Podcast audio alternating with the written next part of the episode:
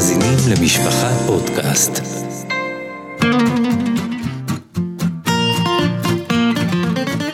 שלום וברוכים הבאים לעוד פרק נוסף בסדרת הפודקאסטים קורת רוח. אנחנו בפרק 25, כה תברכו, ואיתי כתמיד הרב אה, רב אפרים זלמן גלינסקי. ידידי הטוב, ישראל אלתר גרובייס. ואנחנו ביחד נמצאים בימים מאוד מאוד נשגבים. קודם כל, ימי חנוכה,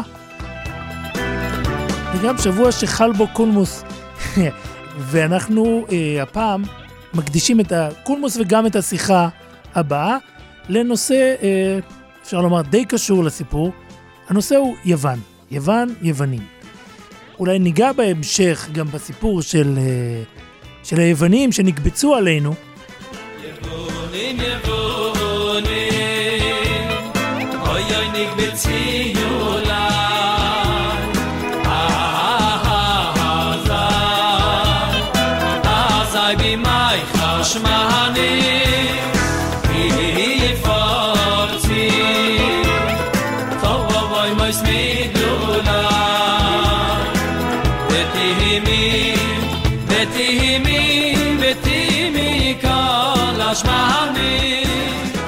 אבל מה שמעניין לאורך כל הדרך, שהסיפור עם יוון הוא סיפור הרבה הרבה יותר מורכב, הוא סיפור שלא נגמר כבר איזה אלפיים פלוס שנים. אחד מהחידושים הגדולים שהיה לנו, שביקרנו ביחד אצל רבי ארל ויין. אז שזה- בואו בוא תתחיל מההתחלה. אנחנו אה, ביקרנו, אתה יודע, כשמתחילים סיפורים היסטוריים, אז אנחנו עולים ליהודי שהוא גם רב וגם היסטוריון. אה, השילוב הזה די מעניין. קודם כל, בואו נקדים. המילה קולמוס, כפי שתראו בקולמוס, היא מילה יוונית.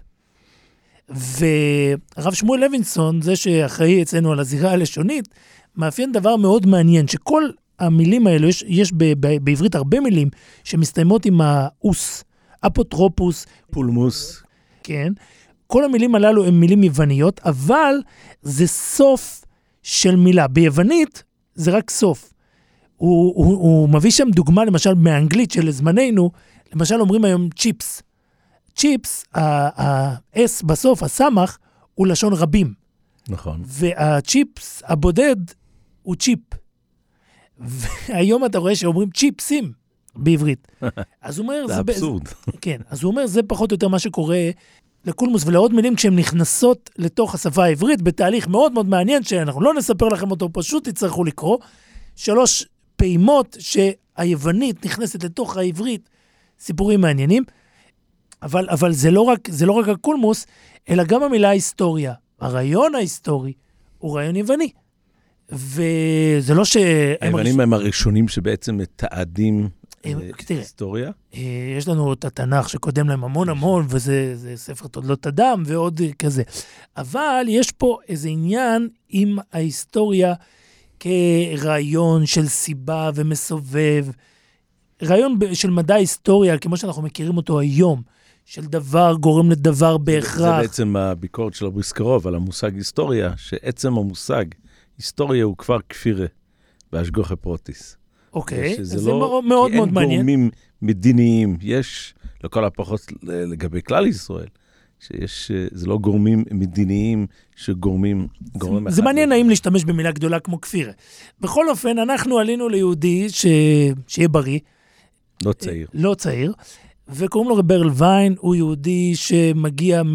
לפי מה שהוא סיפר לנו, ולצערי השמטנו את זה, אבל הוא מגיע מאיזה שילוב משפחות מאוד מעניין. מצד אחד, הוא אחיין של רב צודק, זאת אומרת, האימא שלו, הסבתא שלו, הם אחייניות של רבי צדוק הכהן מלובלין. אגב, עוד יהודי שהתעסק בלי סוף בנושא הזה של יוון, יוונים, קליפת יוון. ומצד שני, אה, יהודי לתאי טוב, כמו שאתם אוהבים, ועלינו אליו, אבא, אבא שלו בעצם הגיע מליטל ארצות הברית, ומליטא לארה"ב, הגיע בהמשך לשיקגו. הוא עצמו היה מקורב להרבה מגדולי אה, ליטא ש- שהתגוררו ב- בארצות הברית. הוא למד ב, בישיבת סקוקי, שזה ב, נמצא ב, אה, בשיקגו, והרב המובהק שלו, מאוד מעניין, זה רב חיים קרייזווירט, שהיה, אנחנו מכירים אותו בתור הרב של. אנטוורפן, אבל הוא היה תקופה מסוימת הראשי בישיבה הזאת, שהוא, אה, קראו לזה בית מדרש לתורה בסקוקי, שיקגו? בשיקגו, כן, באזור. ושם הוא אה, התחבר ליהודי הענק הזה, שאנחנו יכולים לשבת פה פודקאסט שלם רק אה, לספר עליו, אבל הוא השפיע עליו רבות.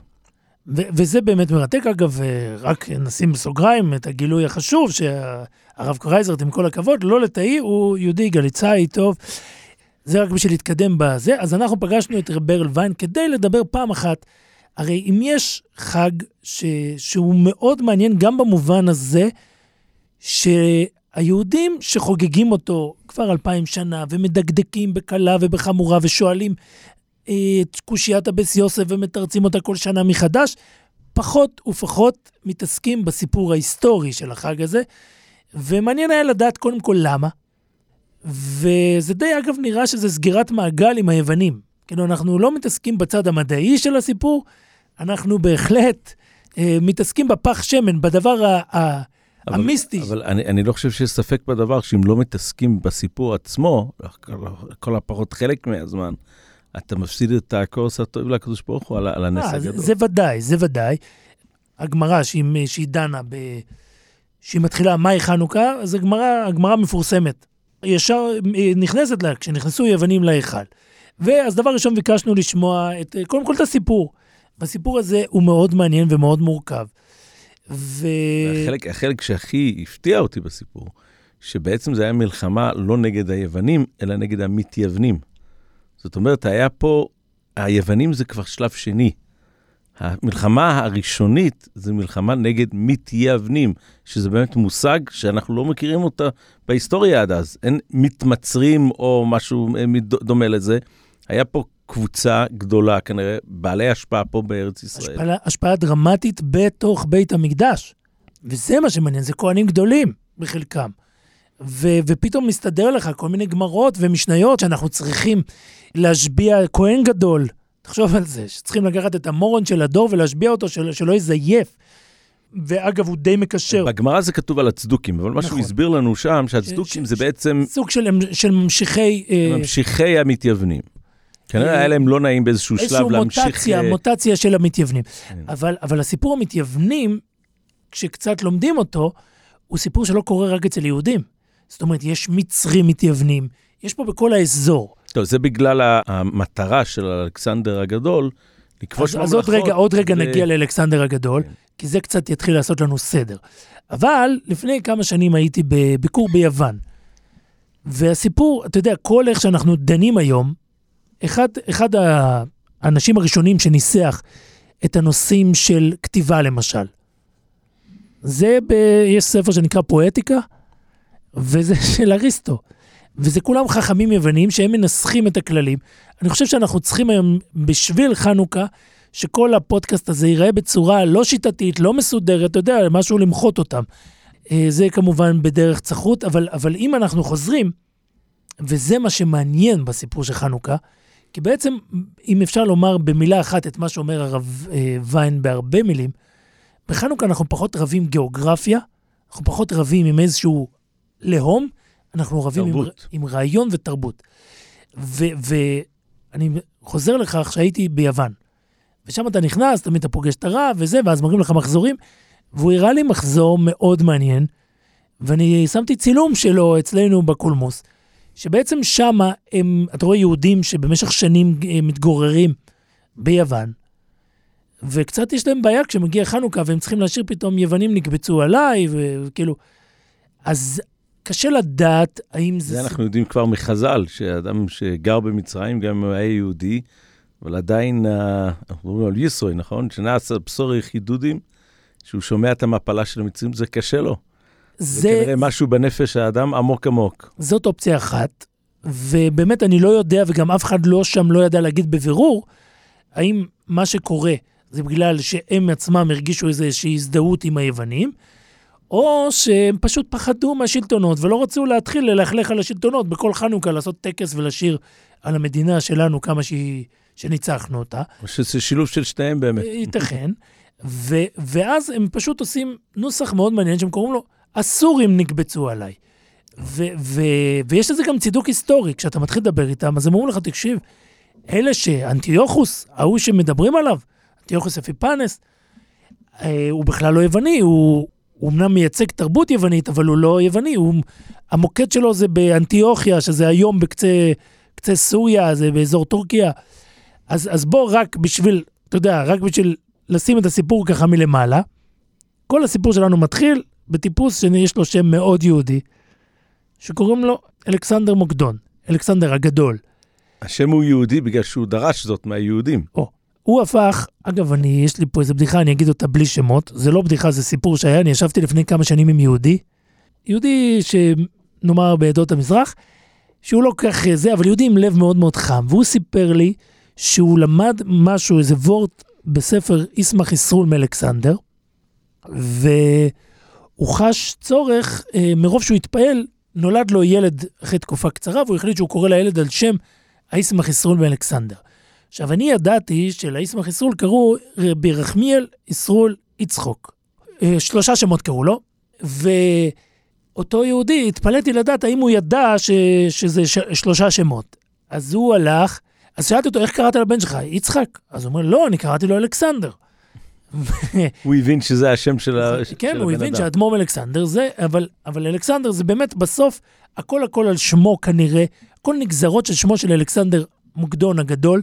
זה שיש לנו היום בכל מקום יהודים שקוראים להם סנדר וזה, זה איזשהו סוג של uh, יוון. Uh, אלכסנדר הוא כובש, וזה מטורף, כי הוא מספיק כל כך הרבה וכל כך מעט שנים, שהיום שנינו מבוגרים ממנו, ואנחנו לא ממש זקנים. הוא, הוא מת בגיל 33, הוא כבר סיים את כל הכיבושים שלו, הוא ממש כבש פה את כל האזור. ומה שהוא עושה איתו, הוא מביא לכל מקום. הוא דיקטטור באיזשהו אופן, אבל דיקטטור נאור זה נקרא. הוא מביא... הוא באמת רוצה את טובת העם הכבוש. הוא רק רוצה כן, שהם יאמצו לעצמם את תרבות יוון. כן. והוא מביא לכל האזור תרבות יוון, שבהמשך תקבל את השם. התרבות יוון, כשהיא תתבשל פה ו- ו- ותהיה פה, אז היא תיקרא התרבות היום במדע, בהיסטוריה, זה נקרא התרבות ההלניסטית. ההלניזם זה, זה, זה איזושהי מילה ביוונית על יוונים, זאת אומרת, כאילו יוונים, רק שיש לזה כבר אה, מה שקוראים בעברית מודרנית אינטרפרטציות, זאת אומרת פרשנויות. זה, זה אחרי שהיוונית מגיעה פה לאזור. האזורים הכי, אה, חלק מהאזורים היווניים הגדולים זה בכלל במצרים. שמי שמכיר את המפה זה חתיכת מרחקים. במצרים, גם על זה עשינו כתבה, באלכסנדריה יושבת, בזמן בית המקדש יושבת קהילה ענקית יהודית, קהילה סוג של מתייוונת. היא קוראת את התורה ביוונית, וחז"ל מדברים על הקהילה הזאת. חז"ל מדברים על הקהילה הזאת, על כמה בתי כנסת שלהם היה ענק. ו- וכאן אנחנו מגיעים לאיזשהו מלכוד. יש השלכה הלכתית מתוך הדיון הזה, נו, שזה לגבי השאלה של אה, האם מותר לשמוע תפילה ברמקול. אז מההלכה, מהס, מהסיפור הזה מדייקים, בסיפור הזה, אז תספר אותו. הסיפור הזה אומר, שהגמרא אומרת, שכשהיה, היה, בכנסת הענק הזה, היה שם בית כנסת לא היה שייך. לשמוע את השליח ציבור מההתחלה עד הסוף. ולכן היה מישהו שהיה מניף דגלים. ומסב- מתי הם הגיעו ל... ומסבר לציבור, עכשיו אומרים אמן. נכון. עכשיו, אז מה רואים מזה? שלא ו- צריך לשמוע, ברגע שאני יודע שבאותו זמן החזן אומר את זה, זה דין של אמן יתומה וכל הדיבור הזה. האם אפשר לענות אמן כשלא שמעת את הברכה? או, אז לכאורה לפי זה, בן אדם ששומע בשידור ישיר, אז לכאורה הוא שומע באותו זמן, אם זה באמת אותו זמן, זה לא ברור שזה אותו זמן, אבל נניח שזה אותו זמן, אז לכאורה אפשר ללמוד משם שמותר לענות אמן. אבל יש כאלו שאומרים, לא, זה נכון, אם אנחנו נלמד את זה מהסיפור ההוא, זה רק אם זה באותו אותו בניין. אבל אנשים רוצים ללמוד מזה גם שידור לבניינים אחרים, אז שם אתה לא יכול ללמוד כבר מאלכסנדריה, זה כבר משהו אחר. וזה בהחלט דיון מעניין, ויש על זה, ויש יש עוד דיונים לכאן ולכאן. בכל אופן, אה, אם אנחנו חוזרים לאלכסנדר, כל הסיפור שלנו, של היוונים נקבצו עלינו, זה עוד לא בימי אלכסנדר. אלכסנדר מוקדון מופיע בגמרא ב- בסיטואציה אחרת, ב- במגילת תענית, ביום שהגמרא קוראת לו יום הר גריזים. זה מאוד מפתיע. אה, אלכסנדר הכובש העצום יורד מ- מלמעלה, הגמרא ממש מתארת את זה. לא, שמעון, שמעון הצדיק, שהיה כהן גדול באותו זמן, שמע שהוא מגיע, שם, כולם שומעים שהוא מגיע. וידעו שהכותים הלכו להלשין על עם ישראל שהם רוצים לראות בית המקדוש בשביל להתפלל נגדו, ולכן צריך לעקור את בית המקדש, להשאיר רק את הגריזים. ושמעון הצדיק יוצא, כדי למנוע את הגזירה, יוצא עם המוני כהנים. כהנים, בלבוש המלא, שזה גם כן נידון הלכתי בפני עצמו, עם ה... והם הם פוגשים אחד את השני כאשר השמש... הם, הם נפגשים בנקודה שנקראת uh, היום מבצר אנטיפטרוס, זה היום, יש שם חפירות, נקרא תל אופק, אבל uh, מה שמדהים, יש שם רגע מאוד מאוד מרגש, כשהם נפגשים סוף כל סוף, הכובש העצום הזה, ש, שאנחנו לא מסוגלים אפילו להבין מה נקרא אימפריה בזמנים ההם. בזמנים ההם, שבן אדם כובש אימפריה, הוא עושה את זה ברגליים. אתה לא יכול לכבוש אימפריה דרך מטוס ולשלוח את החיילים שלך ולשבת לאכול זה. אתה צריך לעמוד בראש החיילים, והוא מגיע והוא פתאום אומר, הוא רואה את שמעון הצדיק, ובאותו רגע קורה לו משהו, הוא אומר משפט מאוד מוזר. הוא אומר, דמות דיוקנו של החכם הזה, זאת אומרת, הגמרא מתארת שהוא יורד מהסוס וממש משתחווה בפניו. שואלים אותו, למה אתה עושה את זה? וכולם לא מצליחים להבין, מה אתה נופל בפני איזה יהודי? שעוד רגע אתה הולך לשלוט עליו, על כל האזור פה, ואתה, ואתה בכלל ממשיך הלאה. בכיבושים של אלכסנדר מוקדון, כל, ה, כל הסיפור פה של, של ארץ ישראל הוא כלום, הוא, הוא אפילו לא, זה מדובר על אימפריה שמתחילה למעלה למעלה, איפה שהיום איראן, והרבה, הרבה יותר... ארץ ישראל זה זניח, בקיצור. ממש, ו, והוא נופל, ואז הוא אומר, משפט מאוד מעניין, הוא אומר, דמות דיוקנו של האיש הזה הולכת לפניי בכל מלחמותיי. יש לנו אחד הכותבים שלנו, יהודי מרצה דגול, הרב אליעזר איזיקוביץ', הוא מרצה בערכים, ושמעתי ממנו הסבר מעניין. הוא אומר שבעצם כשאלכסנדר ניסה להשליט, אלכסנדר כבש את העולם בשביל להביא לו איזה בשורה. ומה שאלכסנדר מוקדון אומר בעצם בדיבור הזה, הוא אומר, הדמות של האיש הזה, איך שהוא נראה ככה, לשם אני שואף בכל המלחמות שלי. זאת אומרת, זה גם איזשהו הסבר רציונלי, ופשטות הגמרא היא ש, שהוא מופיע לפניי באיזשהו חיזיון, ב... אני רואה אותו במלחמות. מוישה שפירא אומר משהו קצת יותר עמוק, כאילו, בכיוון הזה, זה באמת לא במהלך הפשוט של הדברים, אבל הוא אומר שאלכסנדר מוקדון הבין שכל הזכות קיום שלו בעולם, זה רק כשהוא עומד מול ישראל. דהיינו, עם ישראל חייב לעבור איזשהו תהליך בעולם, וחלק מהתהליך הוא לעמוד מול יוון והניסיונות שלו. אז הוא בעצם מבין שכל הזכות קיום שלו הוא בגלל שיש עם ישראל. הבנתי. בלי עם ישראל, אין לו מה לעשות פה בעולם. זה... זאת אומרת, הוא חייב... הוא חייב את הקונטרה הזה של עם ישראל. מישהו שיעצור אותו. ש... שיהיה קיים, שיהיה לו איזושהי אמירה פה בעולם.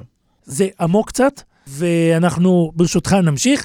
אה, אה, הסיפור של חנוכה מתרחש רק אחרי מות אלכסנדר, אחרי זה, קודם כל, נזכיר, אלכסנדר מנסה לשלוט על היהודים, והיהודים מבטיחים לו, אה, היהודים עושים איתו איזושהי קומבינה, היהודים גם לא זה, והיהודים קוראים לילדים שלהם במשך שנה, על כל הילדים שנולדים, נקראים אה, אלכסנדר. סביר להניח שאם קוראים לנו סנדר, אז יש לנו סבא בסיפור הזה. אבל אה, הסיפור... זה עם... בתנאי שאלכסנדר לא הולך לשנות את התרבות שלנו, כן. בעצם. ואלכסנדר הזה עושה באמת כל... הוא מבקש גם מיסים, ושהשפה השלטת מבחינה ציבורית, שלטים וכדומה, זה יהיה יוונית. ואנחנו רואים במשנה שחלק, שיש לפי שיטות מסוימות, אנחנו נביא את זה גם, יש שיטות מסוימות שהיו, שלפחות ב, על, ה, על הקופות ב, בלשכה של בית המקדש, היה כתוב אלפא, ביתא וגמלא, שזה אותיות יווניות. ואם אתם לא יודעים לקרוא אותיות לבניות, גם על זה יש לכם קולמוס, אבל, אבל פה אנחנו נמשיך למה ש... אה, ואז... אז בעצם בשלב הזה באמת אין סכנה מיידית לתרבות, במרכאות, היהודית כאן בארץ ישראל, בגלל שהם מגיעים, לס... שזה באמת שונה מכל העולם. זאת אומרת, הוא, הוא השתלט מבחינה תרבותית על כל העולם, מלבד ארץ ישראל. ו- ושוב, אבל תרבות הוא למעשה הצליח, התרבות תתחיל לחלחל, תוך דור וחצי, שניים, כבר יהיה פה מוקדים שיז, שיזהו את עצמם כ... אנחנו נקרא להם מתייוונים.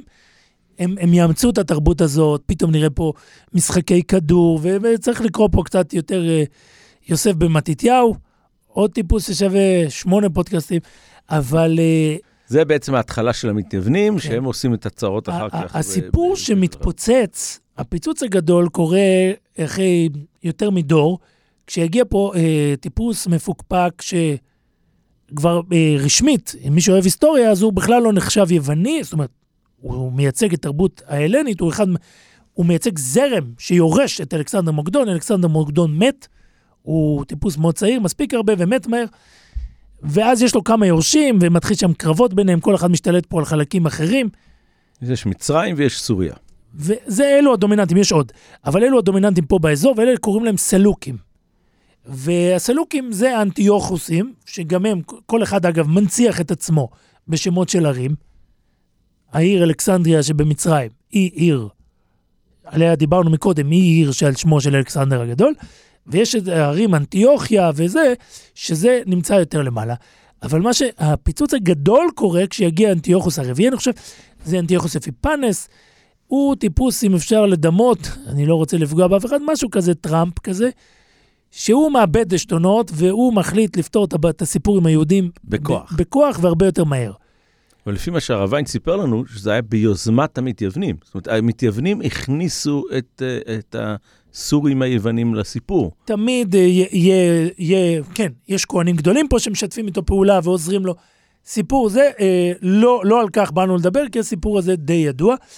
אה, ואני רוצה לדבר איתך על מה שקורה בהמשך. אז כן, אם היוונים או הסורים נקבצים עלינו, החשמונאים מורדים בהם, הם מגיעים לאיזשהו ברית עם רומים פה באזור, ולצערנו, תוך לא הרבה שנים, לא, הרבה שנים. כן, נכון. יסר על מסעים שונו, אומר. נכון, נכון, נכון.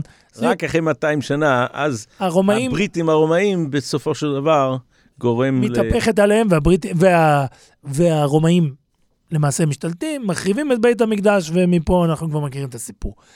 אבל מה שאותי מסקרן, זה המשך הסיפור עם היוונים, כי למעשה אנחנו לא סיימנו איתם, ואני חושב שאין אין עוד... אה, אתה אין עוד- מתכוון לזה שתרבות המערב היום היא מבוססת, בין השאר. אני בין מתכוון על זה שאנחנו לא, אין לנו איזה מצווה מחיית היוון, ואנחנו כל הזמן מנהלים איתם דיאלוג.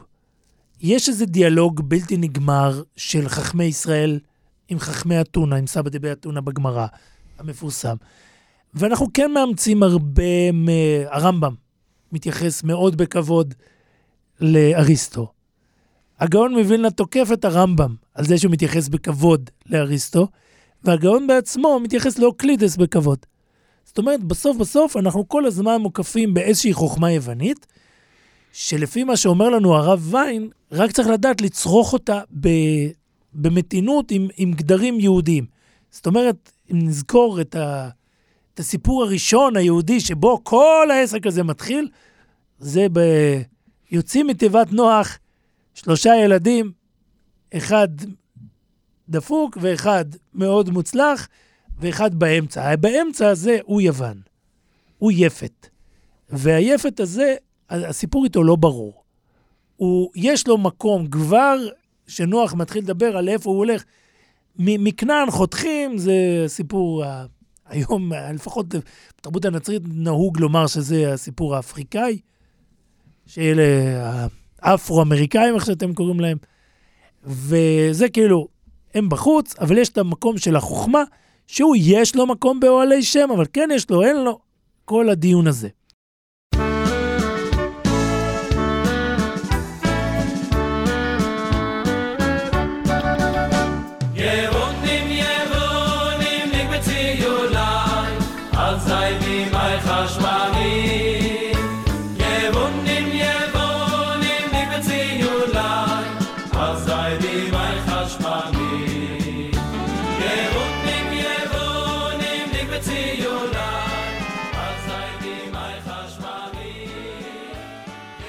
אתה הזכרת קודם על המגילת תענית, על התאריכים השונים. יש עוד תאריך שהוא בחודש כסלו, ומאוד קשה להבין מה הנושא שם, אבל על פניו זה נראה שליוונים היה איזושהי גזרה משונה. הם, הם אספו כל מיני אוצרות שהיו בבית המקדש, ושמו אותם באיזשהו מקום, איזשהו בית אוצר, ולא נתנו ליהודים להשתמש עם הכלים האלו. ומתי שהחשמונאים ניצחו, הם אה, פתחו והמשיכו להשתמש. אז הדבר הוא מוזר מאוד. לכאורה, אה, לפחות לגבי המנורה זה לא מדויק. לא מדבר, לא, לא, לאו דווקא המנורה, כתוב אוצרות. המנורה אומרת, הגמרא אומרת שבנו את זה בהתחלה משיפוט. נכון, נכון. לא, לא מדובר על... אה, אבל... אה, אז הבעלי מחשבה מאוד מאוד מתקשים, איזה מין גזרה משונה זאת. או שתיקח את האוצרות האלו ליוון, תעשה עם זה מה שאתה רוצה, אבל מה זה להשאיר את זה במקום ו- ולעצור את זה בתוך בית אוצר כדי שהיהודים לא ישתמשו? הם אומרים דבר מאוד מאוד עדין ועמוק. היה פה ויכוח מאוד מאוד עקרוני בין, בין תרבוס יובן לבין בין עם ישראל. שתיהם ראו את הערך של האסתטיקה, של, ה, של הכלים היפים. אבל עם ישראל לא היה מוכן לעשות מזה מטרה בפני עצמה. זאת אומרת, זה, אנחנו נשתמש בזה בתור אמצעי לעבוד את השם. ואת זה הם לא יכלו לסבול, את זה היוונים לא יכלו לסבול. אני לא, אנחנו לא, צריכים את ההוצאות שלכם, אבל אתם, אל תשתמשו במה שאנחנו רואים כמטרה, רק בתור אמצעי בשביל עבודת השם. שימו לב, חוץ מעבודת השם, יש פה גם יופי, והשולחן מאוד יפה.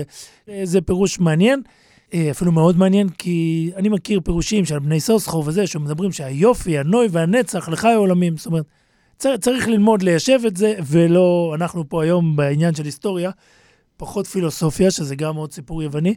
אבל מה, ש, מה שיותר מעניין, אתה יודע, אם כבר אתה מדבר על זה, אז uh, צריכים לעשות הבדל. זה שיש לנו שמועות שהיום הכלים נמצאים, כלי המקדש נמצאים באיפשהו, זה סיפור לעוד פודקאסט, אבל זה לא אצל היוונים, זה אצל הרומים לכאורה. יש איזה דיבור על כך שזה נמצא ב... בוותיקן. מרתפי הוותיקן. או, יש סיפור מאוד אה, מפורסם, על כך יש מחלוקת איך כתוב קודש להשם על הציץ, הציץ, איך הוא כתוב, האם בשורה אחת, האם בשתי שורות. יש בגמרא על כך שמישהו מספר, אני ראיתיו ברומי, והיה שם, אה, היה שם טיפות דם, אני חושב, אה, כן, על הפרעה. היה מחלוקת לגבי כן. איך לעשות, איך עושים את ההזיה ביום הכיפור. נכון, ואחס למעלה, כן. בכל אופן, אז זה ממש דרך אגב, אז יש, יש סיפור שאומר שהרבי מרדזין, רב גרש ניינך, שכתבנו עליו בקונוס הקודם, שהוא יצא לחפש את התכלת. לפי הסיפור, הוא הגיע למרתפי הוותיקן, שם יצא לו לראות את הציץ, והוא ראה איזושהי פשרת ביניים. מי שמטפל בנושא הזה היה יהודי חסיד גור, תלמיד חכם גאון עצום, לא זוכר אם דיברנו עליו, רמנדל קאשר קראו לו. כן, אה, הזכרנו אותו בעבר. הוא הוציא את סדרת הספרים תורה שלמה, שזו סדרה חסרת תקדים. תופסת כמה, כמה כן. מדפים. אתם צריכים, מי שקונה אותה צריך להיפרד מאיזשהו, אני חושב שזה, צריך להיפרד מארון ספרים שלם. וזה זה, זה החיסרון של הסדרה, ולכן היא לא תפסה. זאת אומרת, יש שם כמעט כל המדרשים הישנים והחדשים, עבודה מקיפה. כל מה שחז"ל אמרו על כל פסוק בתורה. זה, זה ממש עבודה יצירה מטורפת. יש לו עוד ספרים מעניינים על התקופה. אגב, יש לו הקדמות גם יפות ונספחים פשוט מופלאים. כן, והוא סבא, יש לו נכדים מפורסמים. אנחנו לא נזכיר את הנכדים. לא נזכיר את שמם, אה... למרות שהוא מזכיר אותם, ב... את כל נכד הוא מזכיר בתוך הספר, יצא לו כמה פעמים. בכל אופן, באחד המקומות הוא מזכיר שהסופר אהרון, הרב אהרון מרקוס, שהוציא ספר מאוד מפורסם שנקרא החסידות, חסידיזמוס, בגרמנית הוא כתב את זה. אה, רב מרקוס היה יהודי יקה, שיום אחד הגיע לחסידות, הוא הגיע לחסידות גליציה. חסידות גליציה, הוא נהיה חסיד רדומסק. והוא גאון גאון, גאון מפוזר כזה, ואחד הדברים המעניינים, הוא כותב ספר חסידיסמוס. הספר הזה הוא חציו היסטוריה, וחציו, אתה יודע, זה הסברים מאוד מטאפיזיים, מאוד מאוד עמוקים של... אבות החסידות. של תנועת החסידות, מה הרעיון שלה. זה ממש מדעי. אבל הספר, החצי הראשון הוא, אה, הוא היסטורי. היסטורי, ושם אפשר לומר שהוא לא מאוד מחבב את, את, את הגזע של קוצק.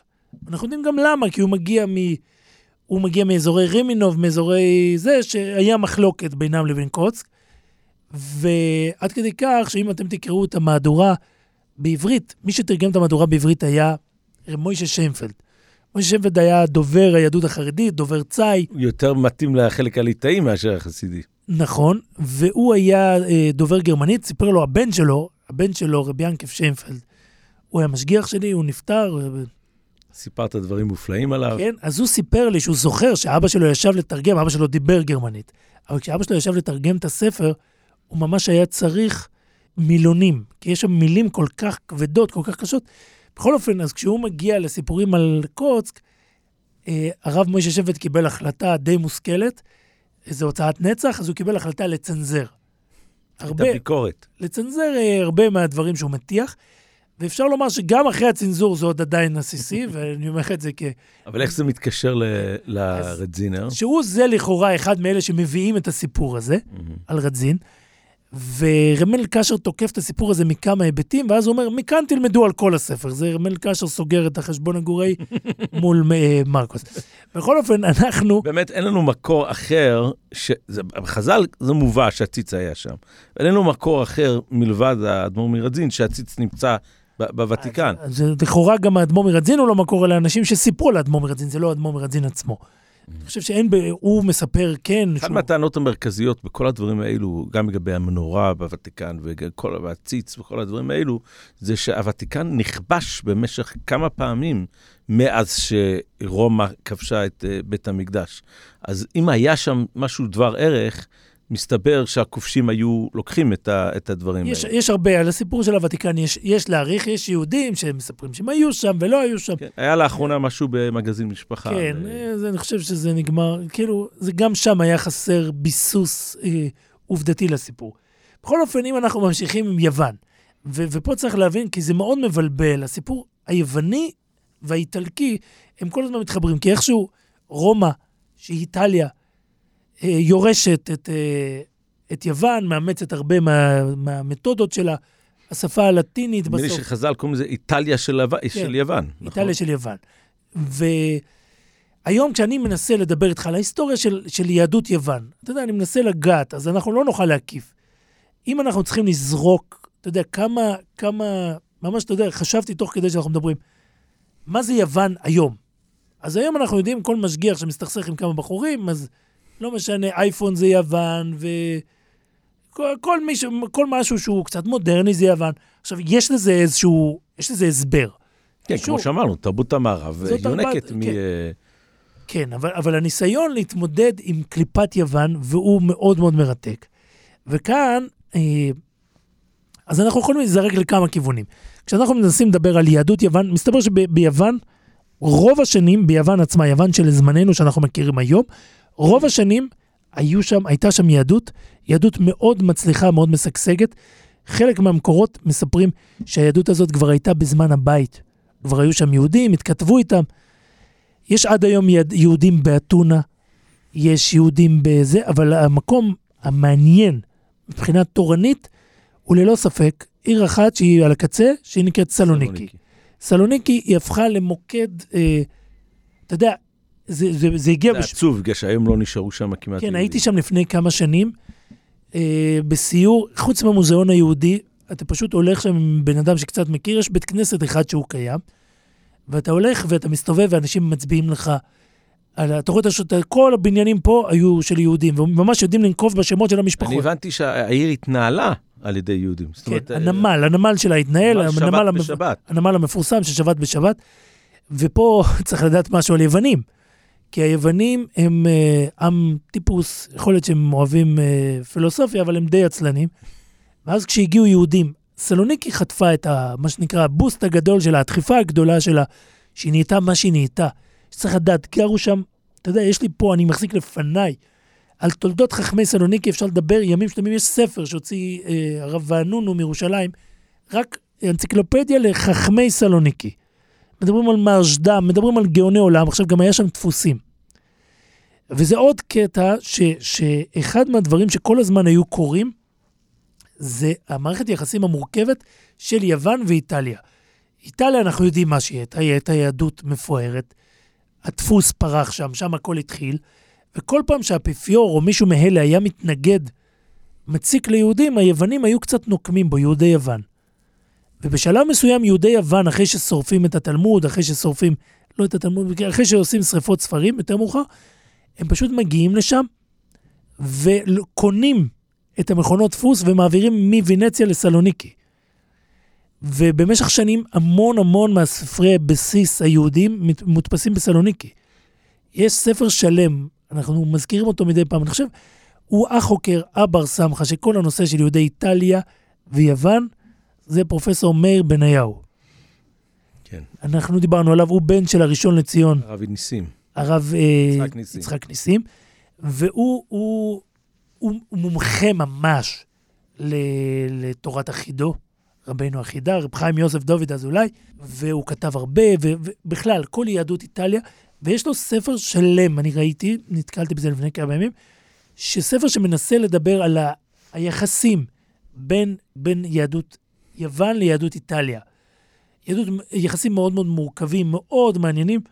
על סלוניקי אני מקווה שנקדיש פעם, אתה יודע, פרק זה... רק שאלה שמסכנת אותי, עד איפה זה מגיע? כאילו, מבחינת חכמי ישראל בסלוניקי, אנחנו לא שמענו בדורות האחרונים. אז, אז קורה, שם, קורה שם. את הדבר, את התהליך העצוב שקורה בעצם בכל אה, האזורים שנקראים האזורים של האוטומ... העות'מאנים.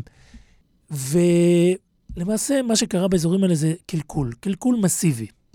וזה קורה גם באיטליה וגם, וישמן ישורון. וגם ביוון. במאות האחרונים אנחנו מזהים שם, אה, יש חכמים באשים כאלה, אנחנו מזהים, אבל אין גדולי עולם. אה, הישיבות די נמחקות. שוב, גם באיטליה וגם ב...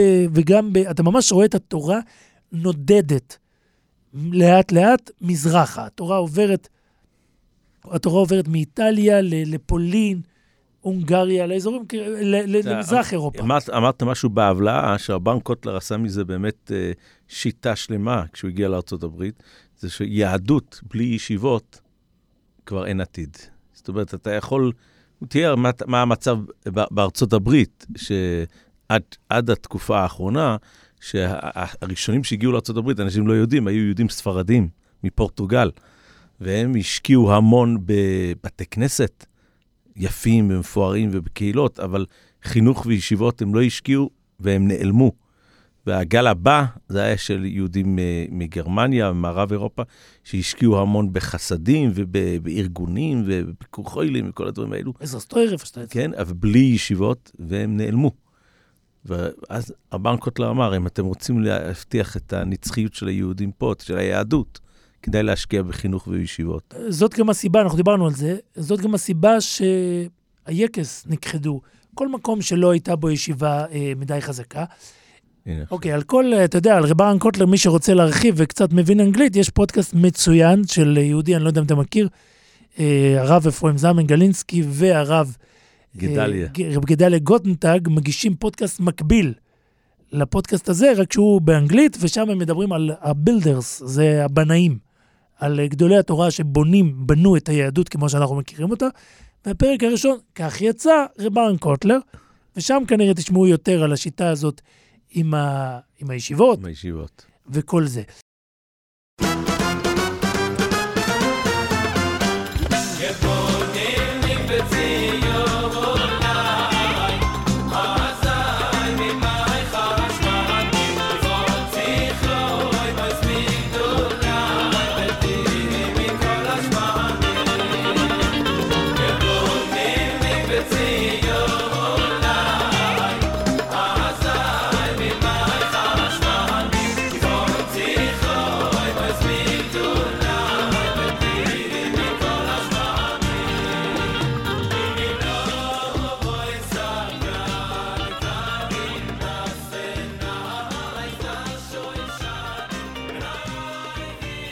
יהדות יוון היא יהדות מאוד מעניינת.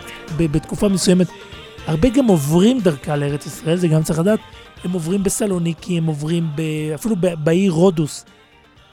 ואחד המקומות האחרונים שכיכבו ב- ביוון, שכיכבו בצורה מאוד מאוד בולטת בספרות ההלכתית, זאת הקהילה באי היווני קורפו. אתרוגים. יופי.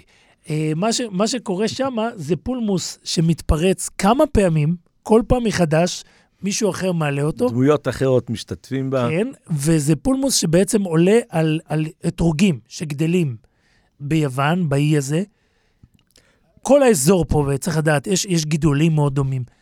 נהוג לדבר על זה כאגן של הים התיכון. אנחנו באיזשהו אופן, יש, יש איזה דמיון ב- בין האקלים האקלים. הישראלי, ו- ומי שיצא פעם להסתובב ביוון, אז חוץ מהבוזוקי, יש שם מזג אוויר די דומה, והזיתים, והרבה מהמאכלים די מזכירים. ובקורפור גדלים, גדלים אה, אתרוגים שבתקופה מסוימת... מעניין איך שאתה מאיית, איך שאתה אה, אומר את השם של זה, כי העולם קוראים לזה קורפו. קורפור, אה, אה, ייתכן, אני, אני רק קראתי את זה בספרים, ומשום מה יצא לי ככה, ואנחנו נבדוק יום אחד איך אומרים את העיר הזאת, צריך לבוא לשם פעם.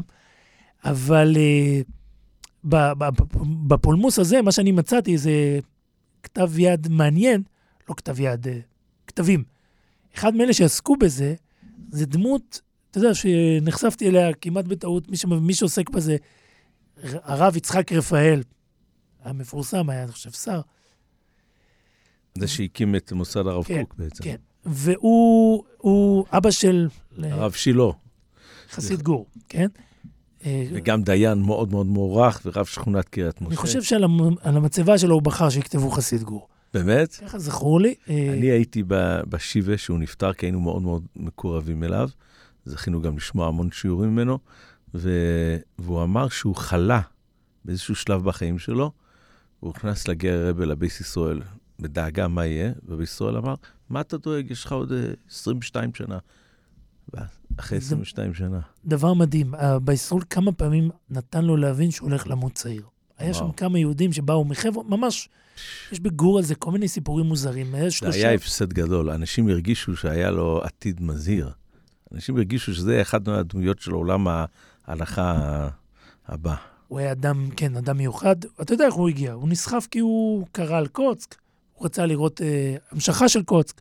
ואז הוא הגיע לבייסרול, ומשם הכל היסטוריה. אני חושב שהילדים שלו עד היום מנהלים את מוסד הרב קוק.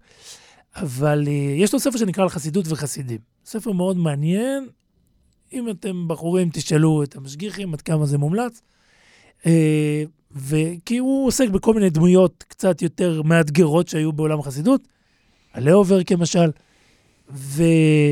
ויש לו שם פרק אה, מעניין על, אה, שהוא קורא לו גאון וצדיק, מראשי הציונות בגליציה, רבי שרגא פייבל שרייר מברואדישוני. מי שזה היה למעשה זה תלמיד של אבוצ'אצ'רוב. אנחנו דיברנו על הרב מבוצ'אץ' כמה פעמים. הרב מבוצ'אץ' הוא אחד הדמויות המופלאות של אמרת היהדות. שפעם פגשתי יהו- יהודי גליציאני, מבחינתם זה הסויף דובר. כאילו, אנחנו מדברים משתבואה, חיודו, מבחינתם, זה האיש של אברום מבוצ'אץ', זה והם קוראים לו בוצ'וץ'. סויף- כן, לו הלוכה. בוצ'וץ'. היה עוד איזה סופר מפורסם שחי בבוצ'אץ', מי שקורא באמת את הפירוש שלו, הוא רואה, פתאום הוא נזכר בכל מיני מנהגים שיש, שזה באמת, זה, זה השורש. כן. בכל אופן, אז אה, בהתפרצות האחרונה של הפולמוס מול אתרוגי קורפו, אה, היה גם מניעים, אפשר לומר, קוראים לזה בשפה המודרנית, מטה-הלכתיים. זאת אומרת, הדיון עצמו התפתח, האם האתרוגים הללו יש להם מסורת או לא.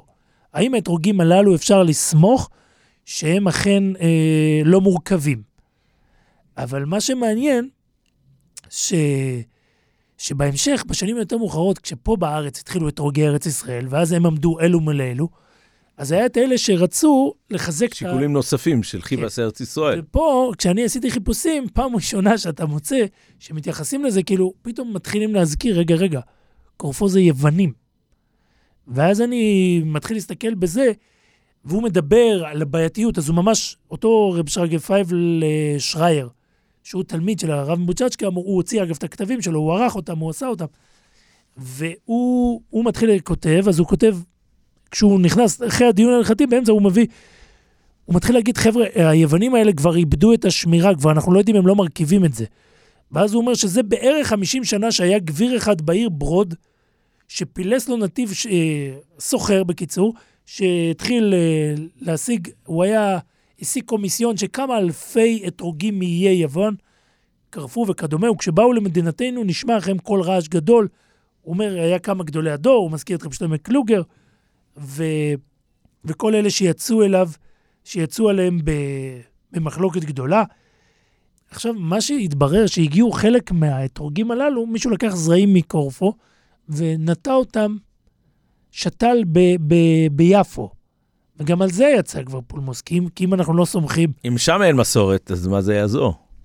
ו... ואז מה שמעניין אצלו, שהוא מתחיל להגיד, תשמעו, הרי ההרכבה זה, זה סיפור מודרני. סיפור מדעי שבעצם אנחנו עושים את... מרכיבים עץ, מרכיבים אותו מכמה אבל זה זנים. מופיע בחז"ל. כן, אבל כשמרכיבים את העץ בזמננו, מרכיבים אותו כדי להשביח אותו. זה בעצם... לתת אה, לו חוזק לפרי בעצם. זה סיפור בוטני. והוא די נוטה לומר שיוונים, שסמל של קדמה וזה, אין שום סיבה שלא ישתמשו בזה. כאילו, ו- וזה מה שהדהים אותי, ש... שהוא כותב שאתרוגים הנמכרים מגנ- מגנות היוונים של קורפוף, פשיטא שיש לחוש לכל מיני הרכבה. שכתב לו רב אחד חכם ונאמן, שבקיא בתהלוכות מעניין מסחר שהוא מכניס כאילו את המאפיין של תרבוס יובון גם לתוך ה... כן, שיח אתרוגי היוונים ההלכתי. מחשש ספק מורכבים. הוא כותב שעניין עניין ההרכבה, כותב לו אותו רב, שפעם זה היה רק חשש ו- וספק, אז עכשיו זה ודאי, כי כל מי שמבין הליכות עולם, שהרכבת אילני פירות במינם ובשאינו מינם, הוא אותם מנהג רגיל אצל, גנ... אצל גננים המומחים על פי חוקי הבוטניק, הבוטניקה. ובייחוד הוא דבר קבוע, כמעט חוק ולא יעבור אצל גננים היוונים, נוטי האתרוגים. קיצור, הוא מתחיל ממש להאשים את היוונים, ו- וזה מאוד תפס אותי, כי הוא ממש אה, באיזשהו אופן נוקם ביוונים באלפי שנים אחרי זה, הוא די מסמן אותם, למרות שהאינטרס הוא לדאוג לארץ ישראל. אז הוא מביא, הוא מביא גם uh, בהמשך, הוא מביא שהרב של יפו, זה רב נפתלי הלוי, uh, כותב לו שבשנים שעברו, היו בגנות קרפור, היה שם שומרים יהודים, מה שאנחנו קוראים להם משגיחים, שהם uh, הוקמו מטעם הרב הראשי וראשי העדה של שם, של היוונים, ושילמו להם, היוונים היו משלמים להם כל שנה. והוא אומר, אפילו שאנחנו לא יודעים כמה הם היו רציניים, היהודים האלה, אבל... איזשהו- איזושהי צורה של השגחה. ועל כל פנים הייתה כסות עיניים לרבני קורפו וטריאסט, טריאסט זה כבר באיטליה, שבאו בשכרם לתת כתבי הכשרים על אתרוגם, ועל זה שמחו במדינתנו לקנות, לקנותם גם אה, למצוות החג. אבל הוא אומר, לא כאן, לא כאן בדורנו, לא כאן בדורנו, שהיה עלילות דם ורצח שהיה בקורפו בתף, בשנת תרנ"א, שנעשתה שערורייה, היה שם, אה, היה, היה שם אה, פוגרום, היוונים פרעו, זה די נדיר מה שקורה שם. והוא מביא שהרב הראשי שם, קראו לו אליסנדרי די פאני, עזב את מקומו, הוא ברח משם, והוא הלך למיילנד. בקיצור, ו... והוא אומר שאם הרשעים היוונים יראו שאפשר, לה- שהיהודים ממשיכים לצרוך אותם, אז אה, איזה כאילו, איזה חילול השם יש. והוא אומר, בשנת תרנ"ה חדלו היוונים לתת לשכר השומרים. קיצור, הוא ממש יורד על זה, וזה זה על, על אתרוגי קורפו, אני חושב בכלל על אתרוגים מורכבים, ועל ייחוס של אתרוגים אה, אפשר עוד הרבה להעריך. רק עוד במילה אחת, מה שכתבה מאוד מעניינת, שהיא בעיניי שווה אריכות יתר, זה הסיפור שיהודים ממשיכים לגור, יהודים אחרי שנים, עוזבים את יוון, מגיעים לתוך מזרח אירופה, במאה ה-18, והם עדיין מזהים יוונים בכל צעד ושעל. והדוגמה הכי מעניינת היא צדיקי החסידות מתגוררים באזור של רוסיה. הם נתקלים בצער שנקרא אלכסנדר, אם זה מזכיר לך את אלכסנדר של תחילת הדיבור, והם מזהים בו, ממש אני יכול להראות לך את זה בכתבים של הבלטני ושל זה, הם מזהים בו איזשהו סיפור של קליפת יוון. יש כמה השערות להסביר למה זה נובע, יש כמה השערות להסביר למה יהודים, אבל היהודים קוראים לרוסים יוון. מעניין. וזה זה מדהים, מדהים, מדהים. היהודים קוראים, הם מסמנים, אז אמר לי פרופסור בני בראון לפני תקופה, דיברתי איתו, אז הוא משהו שיש השערה, שזה קורה בגלל שלרוב היהודים קוראים איוון, רוב היוונים. רוב, רוב הרוסים קוראים, קוראים איוון, כמו שאצלנו סתם יהודי זה מושקה, סתם, יהו- סתם גוי היה יוון, איוון, אז במשך השנים זה נהיה ארץ היוונים. טוב, מסתבר שהיה משהו רעיוני. יש ב- גם משהו רעיוני, יש גם משהו, כי הם באיזשהו אופן כפופים ל- לכנסייה האורתודוקסית, שזה בעצם, יש. היוונית ב- ב- האורתודוקסית. כן. זאת אומרת, הרוסים, מי שיודע, זה גם ב- ביום שמיני של חנוכה חל להיות אה, ניטל.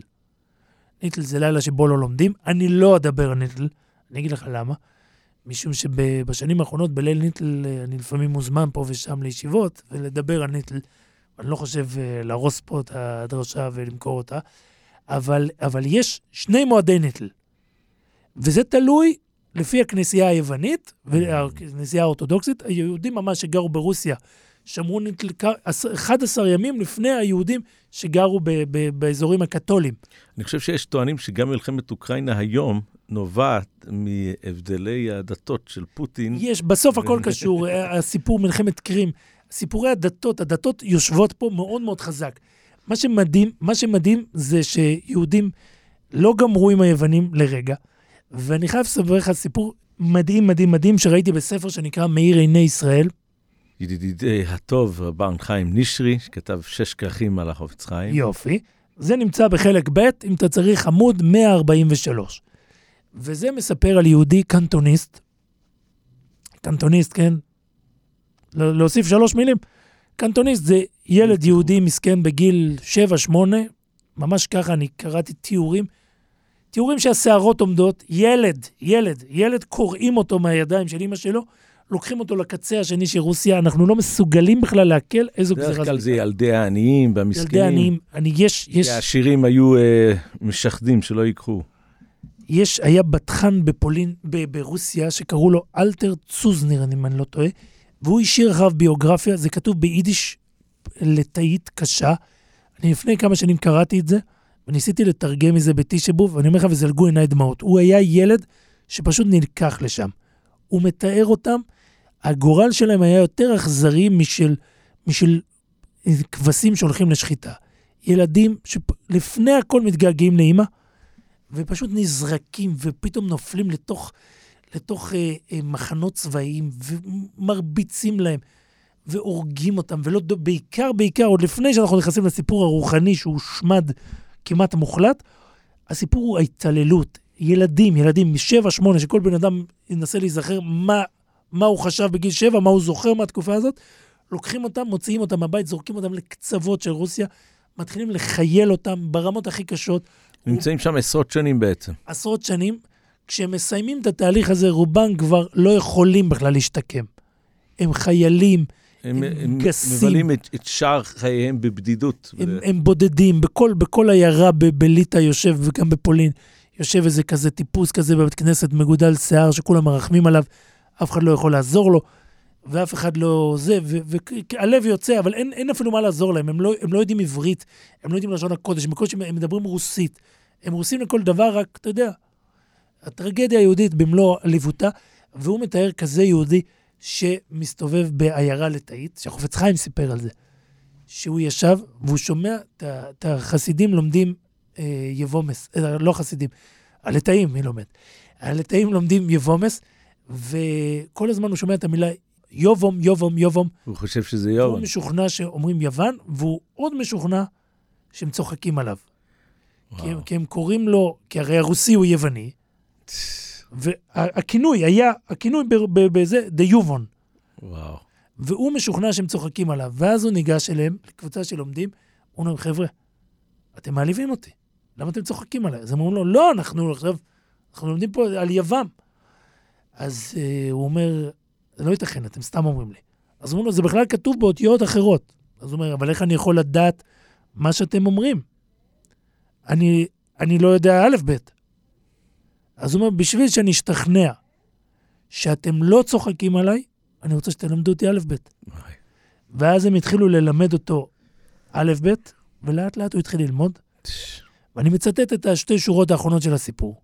ברגשות נועם ושמחה סיים החופץ חיים את סיפורו ואמר בזו הלשון: אני זכיתי להכיר את האיש הקנטוניסט. הוא כבר היה מעוטר כבר בתואר הגוהן מליפנצ'וק. הכל בזכות היוון יבם הזה. וואו. אז אה, משהו טוב, בכל זאת עשו יוונים. אה, איך מסיימים את זה? אומרים ליהודים, אה, אם אתם פעם נתקלים במשהו יווני, תראו להמתיק אותו, תראו לתאר אותו, לזכך אותו, להכניס אותו לאוהל הישם. ושכמו שנעשה ניסים לאבותינו בימים ההם, ככה יהיה לנו בזמן הזה, שנזכה להתגבר על כל היוונים ו- ו- ו- וכולי. במהרה. רק טוב, וניפגש בעוד הזדמנויות. בעזרת השם.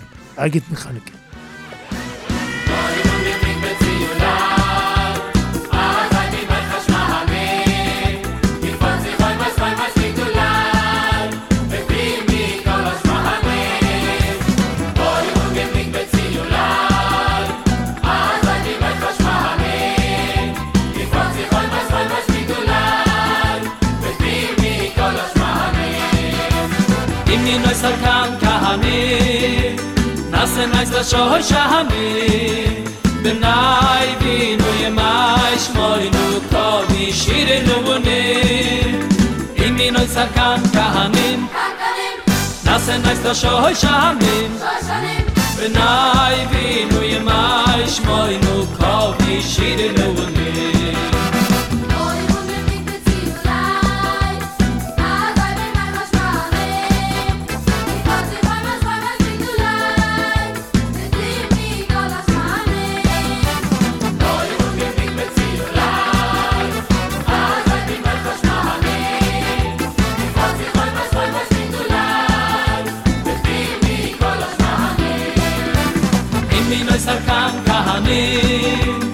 as en nice da shoy shami. Der nay vi nu ye mai shoy nu ko vi shir nu ne i mi no sa kan ka hanim kan as nice da shami shami. Der nay vi nu ye mai shoy nu ko vi shir nu ne